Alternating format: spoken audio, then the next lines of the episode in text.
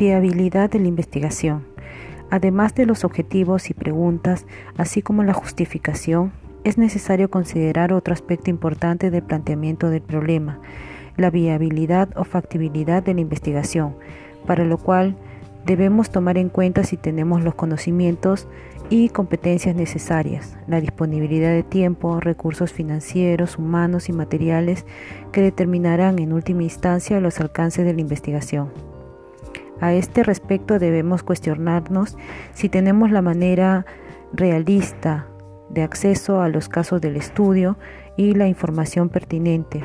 Una vez una alumna planteó un estudio sobre la calidad en el servicio a los clientes de hoteles, pero nunca le permitieron entrevistar a estos ni a los empleados. Por lo tanto, no fue posible que hiciera la investigación y perdió mucho tiempo en ello.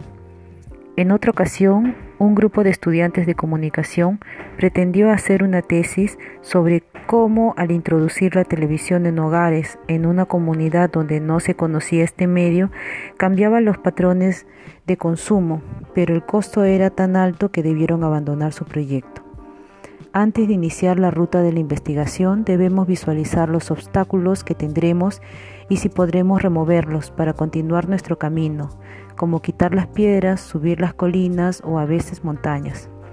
Al respecto es recomendable ofrecer algo a cambio por la participación y desde luego atendiendo nuestras posibilidades económicas y no necesariamente que implique dinero o plata, por ejemplo, ofrecerles a empresas resultados que les den que les sean útiles. A individuos lo mismo. La información es un recurso muy valioso. Otra cuestión tiene que ver con el tiempo.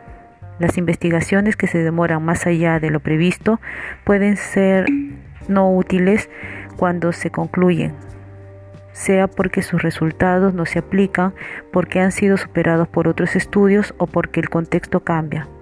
La oportunidad y el cumplimiento de las especificaciones son esenciales.